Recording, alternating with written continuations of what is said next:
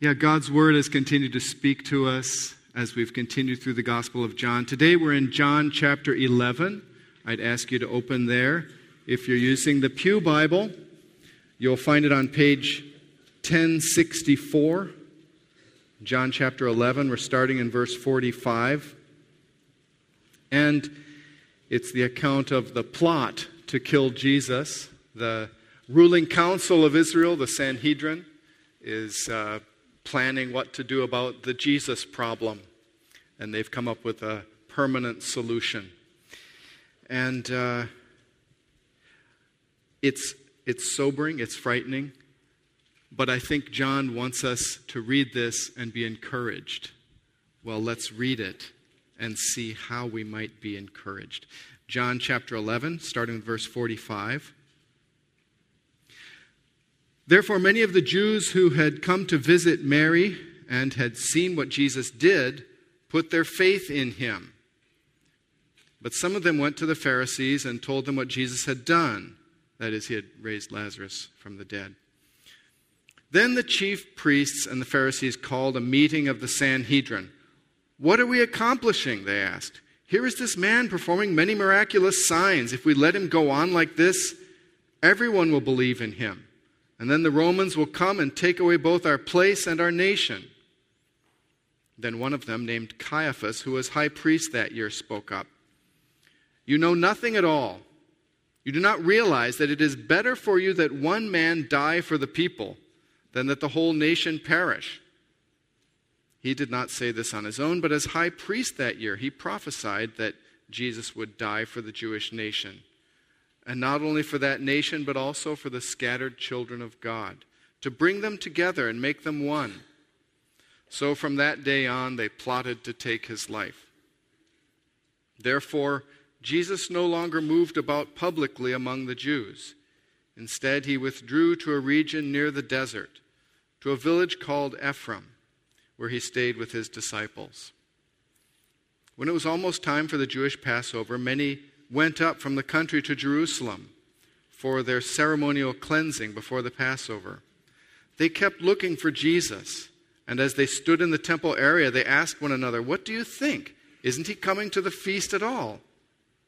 But the chief priests and the Pharisees had given orders that if anyone found out where Jesus was, he should report it so that they might arrest him. Let's bow together in prayer. Father, we thank you for your word. We thank you for your Son, our Lord Jesus Christ, for his great power. We thank you that you have your hand on all affairs in the universe, all the things in the world.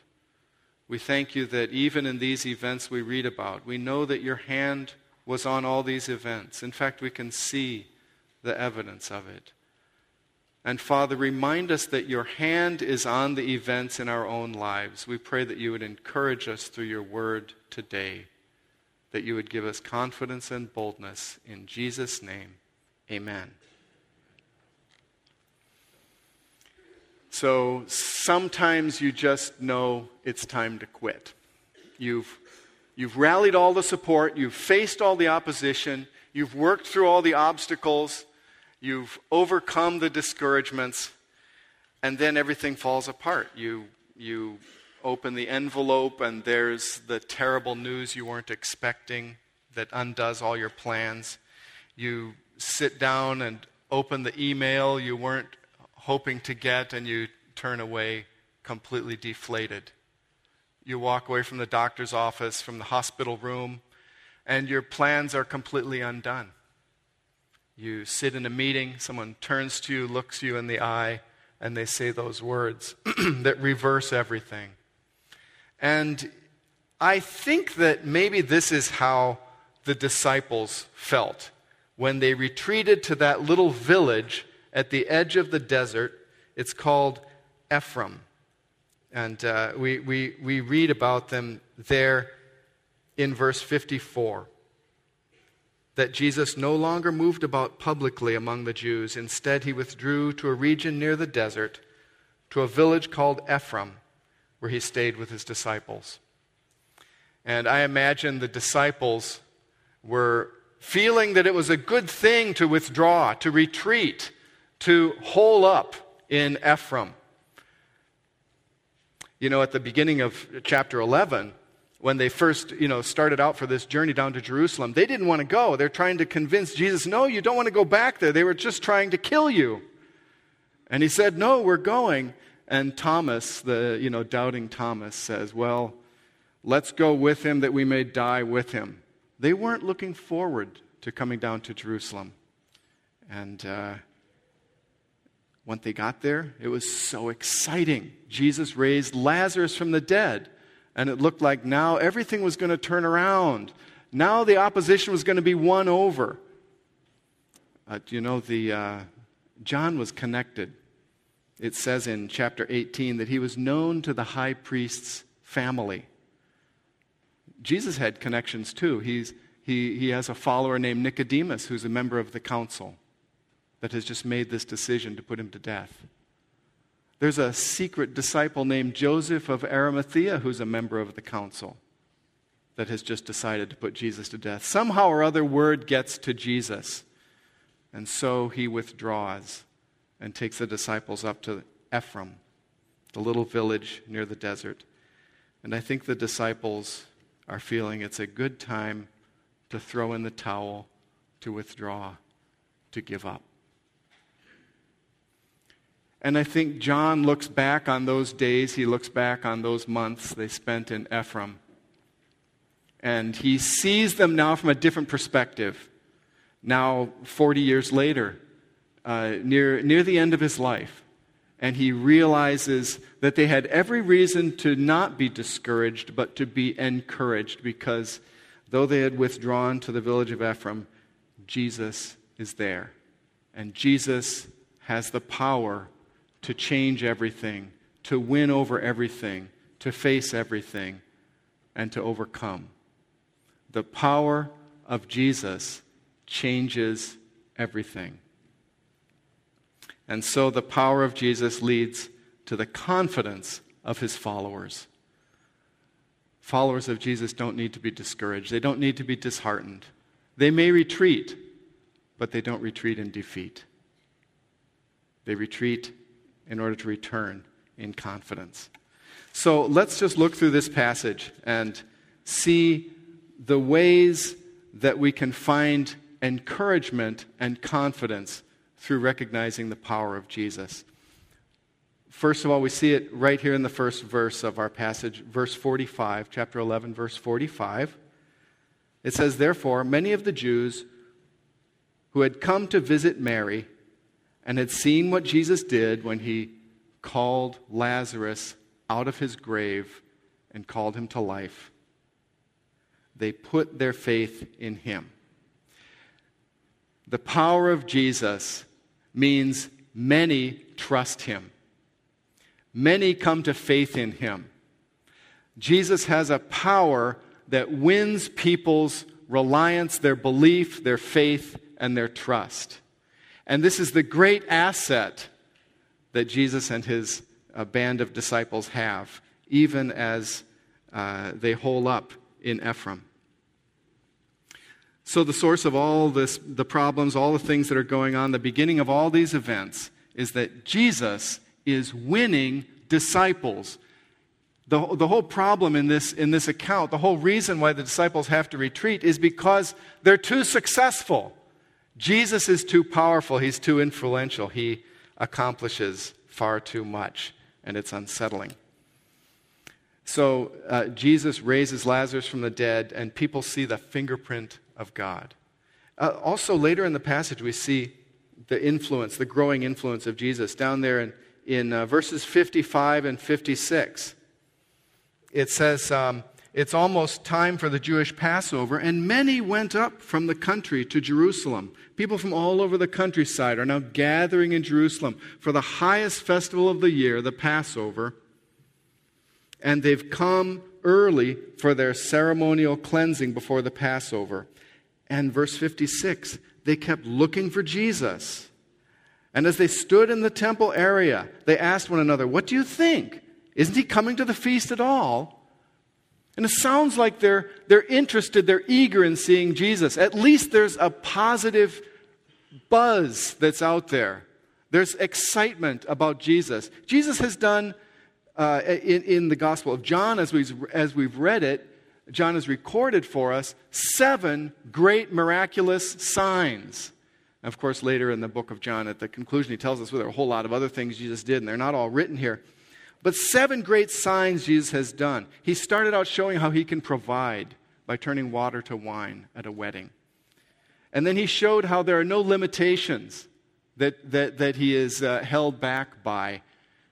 When he heals an official's son at, uh, at distance, remote healing. And then he shows that he recreates human life when he makes the lame man walk. And then he starts the whole cycle over again. He shows that he can provide by feeding 5,000 with a few loaves of bread. He shows that there are no physical limitations for him when he walks on the water. And he shows that, that he is the one who recreates human nature when he makes the man born blind to see. And then he tops it all off with the seventh miracle. He stands at the tomb of Lazarus and says, Come out. And the dead man gets up and comes out. Jesus has done these amazing signs, and people are amazed. But the power of Jesus to draw people to him is not limited to miraculous signs. In fact, there, there's a whole strain that's going on. Every time we see Jesus doing another miraculous sign in the Gospel of John, we keep coming up with things like they see it but they don't believe. It stares them right in the face, and they don't get it. Miraculous signs aren't enough. And then, with the healing of that, um, that official's son, the remote healing, Jesus, in exasperation, says, Unless you people see miraculous signs, you will not believe. People are commended for believing without seeing in the Gospel of John and miraculous signs are not necessary. In, uh, in the Samaritan town, a huge number of people came to faith in Jesus. Jesus didn't do any miraculous signs. And so, uh, Jesus' power is at work even where there are no miraculous signs, which is a great encouragement for us because Jesus isn't around doing those kinds of miraculous signs today and yet his power is present today to win people to faith in him. Jesus' power is still leading people to believe today. In, uh, in his book, uh, Speaking of Jesus, Mack Stiles tells of, of the, the, the school atheist in his high school. Uh, John went off to college and uh, when John the Atheist got to college, uh, one of his first classes, he was assigned to, to read some sections of the Bible. He had never done that before. It's dangerous stuff for an atheist. It began to raise doubts about his atheism when he encountered God's Word and the evidences within Scripture. And over the weeks that followed, over the months that followed, he began to feel like God was hounding him. He couldn't escape from the thoughts and the ideas that he was encountering, the doubts about his, his comfortable worldview, his confident worldview of atheism. So one weekend he was out hitchhiking and uh, out on Highway 52 trying to get over to Kentucky from Rhodes College. And uh, along comes a car, picks him up, and um, it's a long haired, wild eyed Jesus freak. This is the 1960s. And so this guy, he welcomes him into his car, gives him a ride, and this guy's all excited about Jesus. And he says, Man, Jesus saved me from heroin addiction. And he shows him the tracks on his arm. And, you know, his, his life is just transformed, and he's just bubbling over with, with excitement for Jesus. So it's a long, uncomfortable ride for John in the car until he finally gets to his destination. He gets out. And so these things are bothering him, these things are hounding him. And, uh, but he, he manages to sort of, uh, you know, sweep it under the rug. A few weeks later, he's, he's out again hitchhiking on Highway 52. Uh, finally, a car stops, picks him up, two guys in it. He, uh, you know, the door's open, he throws his backpack in, and he jumps in, and there's the Jesus freak. Together with some, you know, African American guy, the passenger. And, uh, and so the, the Jesus freak kind of leans over the back of the car and says the obvious God's after you, man. so, so the, uh, the African American guy says, You know, I, I was in jail. This guy came, he, he bailed me out, now he's driving me home. Man, I don't know what he's got. White folk don't do this for black folk, but whatever he's got, I want it. All of a sudden, John just, uh, he, the car seems too small. He's got to get out. So he says, Let me out, let me out. Man, you're in the middle of cornfields. You're not going anywhere. Oh, that was true. He gets out of the car, the car takes off. And he just lights off through the corn stalks, just running. He gets out in the middle of the field, he just falls down on his knees. He looks up, he searches the sky. He shouts out, Who are you? And then he whispers, What do you want with me? His atheism was, was gone. God would answer his prayer very soon. Jesus is present. Jesus is powerful. Jesus is saving lives. It's happening right around us. And uh, every time we have one of our baptism and testimony services, you've got to come. You've got to hear the ways that God is working in, in people's lives. Jesus' power means that many come to believe in him. But Jesus' power also means that some fear him.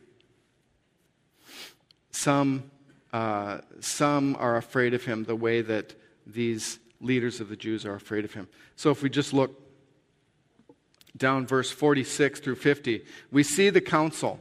We see, uh, you know, we step away from the public, uh, the public arena into the, uh, the secret council of the Jews.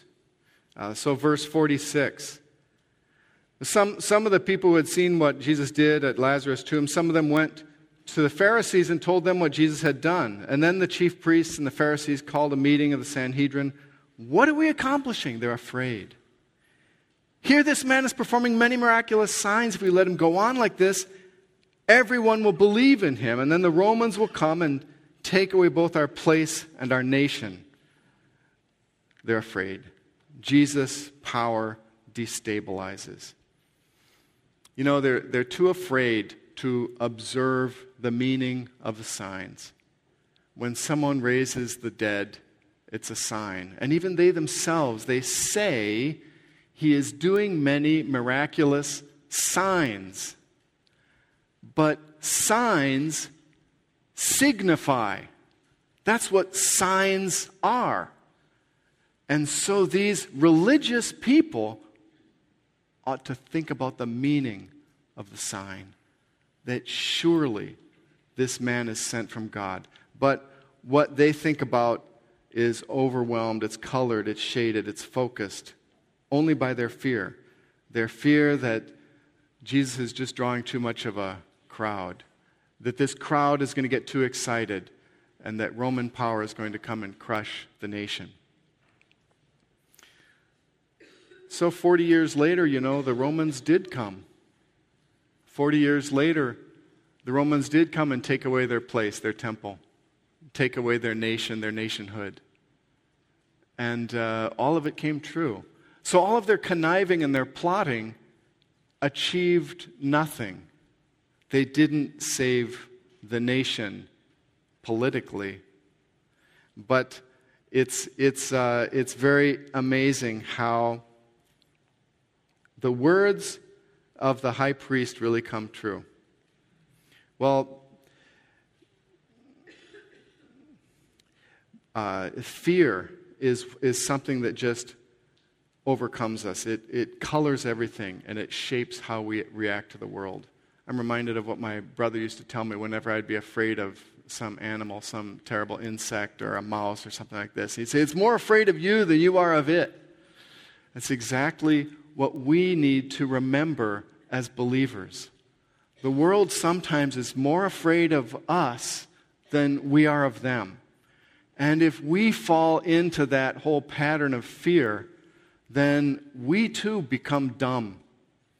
And we start to make bad decisions. And we start to look foolish. A couple of years ago, Jeremy and I attended a seminar at Park Street Church. And it was, um, it was a seminar about ministry to the gay community. The speakers were interrupted when a street dem- demonstration developed. And it was kind of frightening. You know, somebody started coming up by the window and they were yelling at us and everything. Um, on reflection, we realized that their anger came from fear. And um, so the speakers explained the fears that they themselves had when they, you know, the, the fears which had kept them away from Christ, which had kept them away from churches, which had kept them away from Christians, which had kept them away from the Bible. So they described the, the fears that they had lived in. And uh, one of them, one lady, told of her journey to rediscover her femininity. And so by her femininity, she meant uh, a warm, welcoming, friendly, open disposition, uh, an accepting, disarming kindliness. That, that that's what, what she viewed as really being the essence of femininity. And uh, that she had erected steel walls around her, her personality. You know, booby traps and impenetrable barriers to keep anyone from getting close and uh, that it was a, a, long process for her to learn to let down her guard.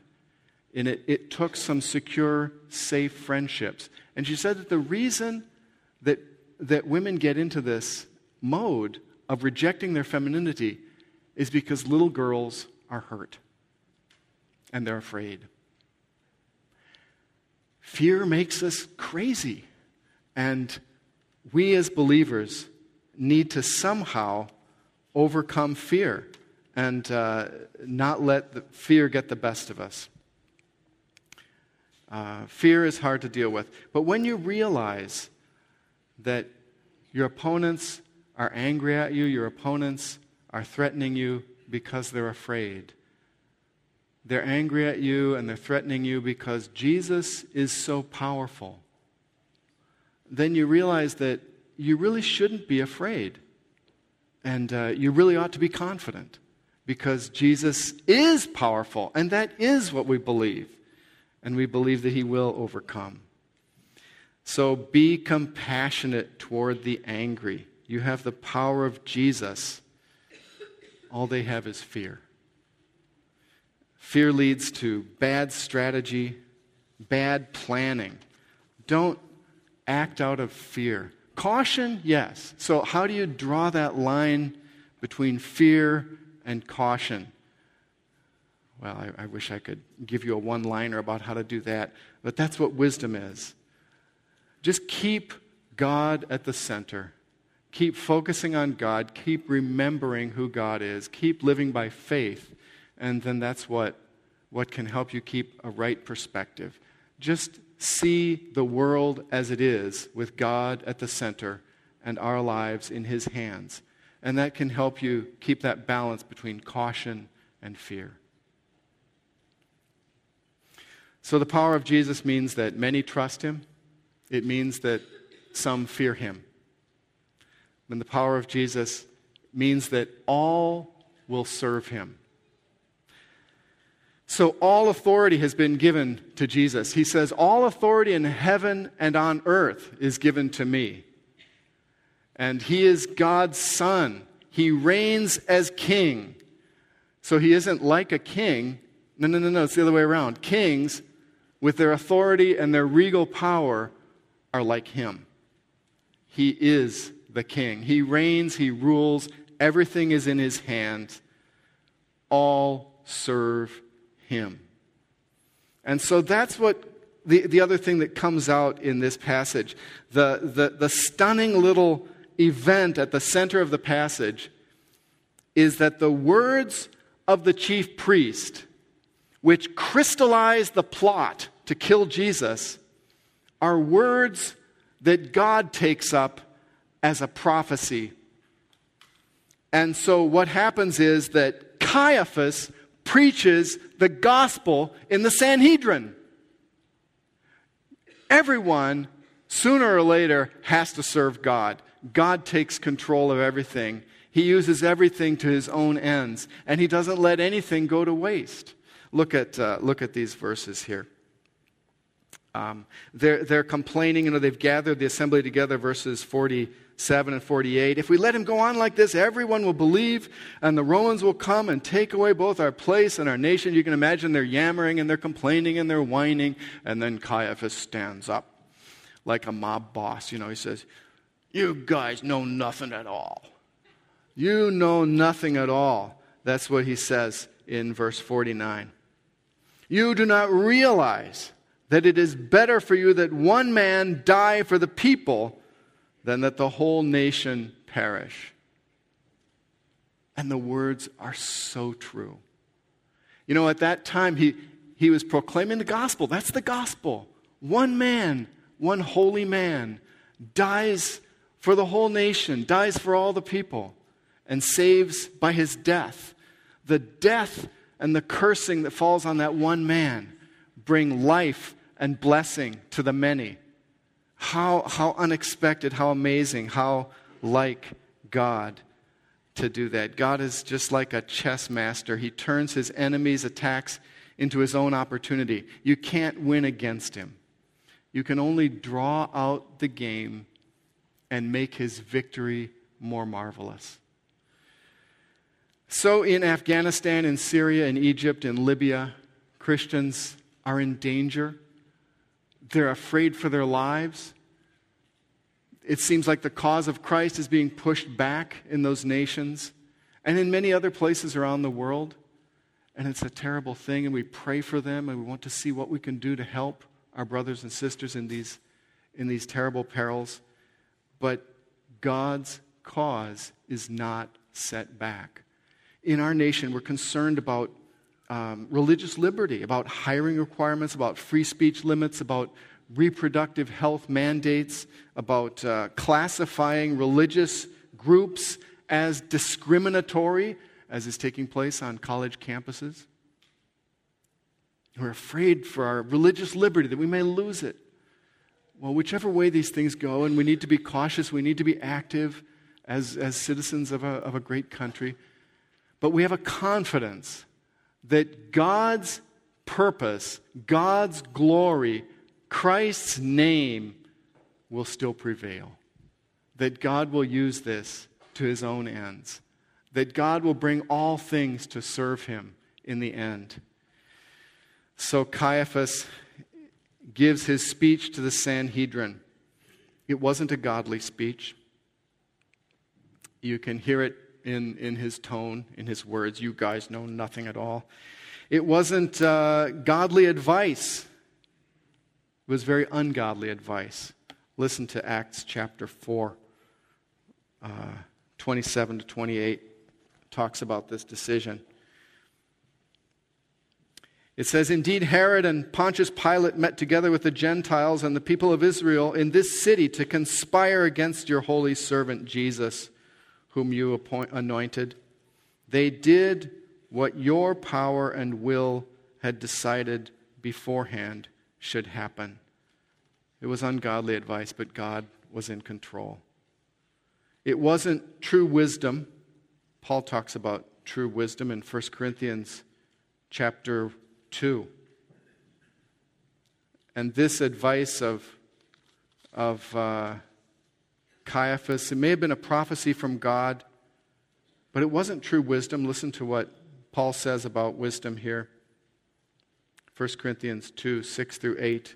We, however, speak a message of wisdom among the mature, but not the wisdom of this age or of the rulers of this age who are coming to nothing.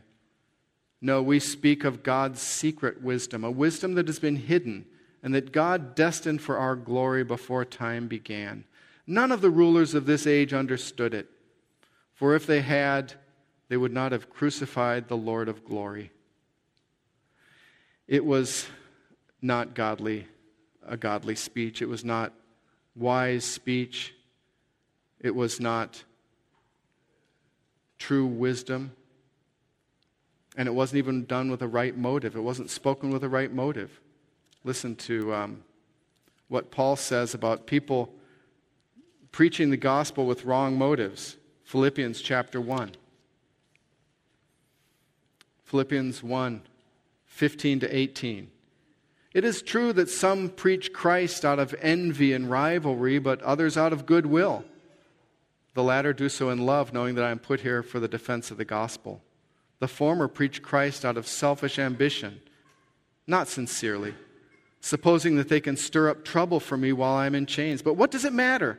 The important thing is that in every way, whether from false motives or true, Christ is preached. And because of this, I rejoice. Yes, and I will continue to rejoice. It was a godless, unwise, evil speech, but God used it. And looking back at it 40 years later, John just has to marvel and say, that year, the high priest, in the year that Jesus was crucified, the high priest prophesied that one man would die so that the nation could live. And not only was his purpose to save just the nation of Israel, but that all the children of God, wherever they would be, scattered throughout the world, all who would believe in his name, would be gathered together and made one. This was the, the purpose of God. You know, God, God overrules, He works things out in ways that surprise and amaze us. God is not limited, and uh, you, you know, he, he doesn't get frightened and discouraged the way we do. And so we need to have confidence in Him. Um, you know, uh, we, we learned a huge lesson about this as a church. I don't know, some, some of you have been around here for, for, you know, way more years than I have. Some of you as long as I've been here. Some of you are new and you don't know the story of what we went through to put up this building. But uh, there, was, there were lessons that we learned about God's faithfulness and about trusting God and not giving up, about being encouraged rather than being discouraged. So, after five years of effort, in the year 2003, we faced a huge discouragement. We had put forward a plan to build a family life center. It was going to be an outreach center featuring a gymnasium, a multi purpose hall a place where we could do outreach and where the name of Jesus could go out and where people could come to trust him, where the power of Jesus could be at work through the gospel, through spreading the gospel and inviting people in to hear the good news. Well, after five years of effort, the uh, Board of Health informed us that our, uh, our application was going to be rejected. We could try to push ahead or we could withdraw it which might be better for us. We withdrew it. And we were quite discouraged. Well, what to do now? So we started looking, you know, what are other options? Where could we go? What could we do? Could we build somewhere else? Uh, you know, what? We're limited on this property. And so uh, we, we, we commissioned a, a, group of people. They began a study and they looked into different options. They came back, they reported, and they said the best option is to try again here. And, uh, you know, in the meanwhile, what we had noticed was even though we didn't have the Family Life Center, even though we didn't have the great outreach facility, the power of Jesus was at work, and it meant that people were coming to faith in Him. They were coming to trust Him. But our neighbors were afraid of us, and they thought we're going to put up a school, or what are we sneaking in here? What are we really doing? and what are we going to do to the town and all these terrible things that, that uh, it was a lesson for us about learning to listen to our neighbors and learning to talk to them and try to understand them and sometimes we felt like we got our fingers burned but we learned to be patient and to understand that maybe they're angry because they're afraid and just to be compassionate with them so years went by we, we, we, we commissioned in 2005 a building committee, and they were going to uh, you know, come up with a plan, and then we were going to have our new building by the spring of 2007. Uh, well, you know, there were more delays, more delays. During those delays, we came up with a whole new approach to, to our land. And, uh, and we got new advice, and new things came up. Our focus in what we were called to do on this piece of property became much clearer.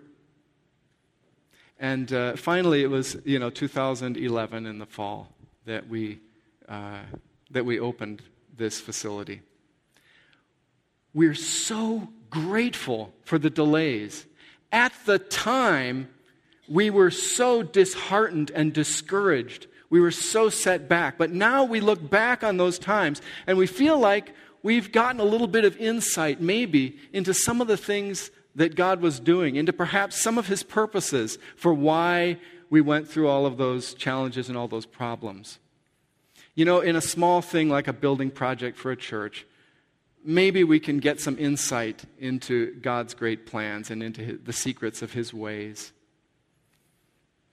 In the greatest thing that ever went wrong, we can get some insights into God's great plans, into His faithfulness, into how He manages things and turns things around so that all things serve Him. Jesus died on the cross. It was the greatest tragedy, it was the greatest defeat, it was the greatest turnaround and failure that could ever have been imagined. The Son of God was put up on a stick to be cursed. And I'm convinced that Jesus in heaven looks back at that day and he doesn't regret a single blow he doesn't regret a single insult. He doesn't regret a single moment of the agony or the pain of death. I think that if, if it were God's will, if it, were, if it would save, if it were of value, he would be ready to do it again because it was good. And it brought glory to God and it brought salvation. And every bit of the pain and agony just brought more glory to shine. And God used the, the very nail marks to bring glory to his name. So God uses even those terrible things. So, why do I worry about the things that I'm facing?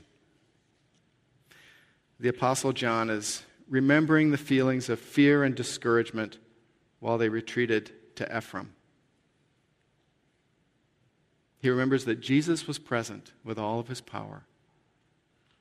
And uh, when we're retreating to Ephraim, when we're running with our tail between our legs, remember that Jesus is present with all of his power.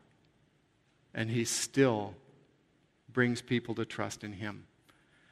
If that's your commitment, if your commitment is to bring glory to the name of Christ, to live the gospel, to let the gospel overflow from your life, like that Jesus freak, if that's your commitment, then you're on a mission that cannot fail. God will use you. How encouraging is that? Be confident. While you're retreating in Ephraim, get ready. You're not retreating, you're just getting ready. While you're retreating in Ephraim, meditate on who Jesus is. Understand your Savior and your King. Recognize his power. He will be known. Let me just close with these words from the book of Philippians. Jesus will be known. Philippians 2 9 through 11. Therefore, God exalted him to the highest place and gave him the name that is above every name, that at the name of Jesus every knee should bow in heaven and on earth and under the earth, and every tongue confess that Jesus Christ is Lord to the glory of God the Father. Will you bow with me in prayer? Father, we thank you for our Lord Jesus Christ, the King of Kings, We thank you that all power resides with him. And we thank you that he, in all of his power and all of his majesty and all of his wisdom and grace and love, has set his affection on us. We stand amazed that the Savior would die to bring us together, to be the children of God, to make us one that the glory of Christ might shine in and through us. Oh, fill us with confidence, fill us with compassion, fill us with your grace. Strengthen our faith, we pray. For the glory of your name, amen.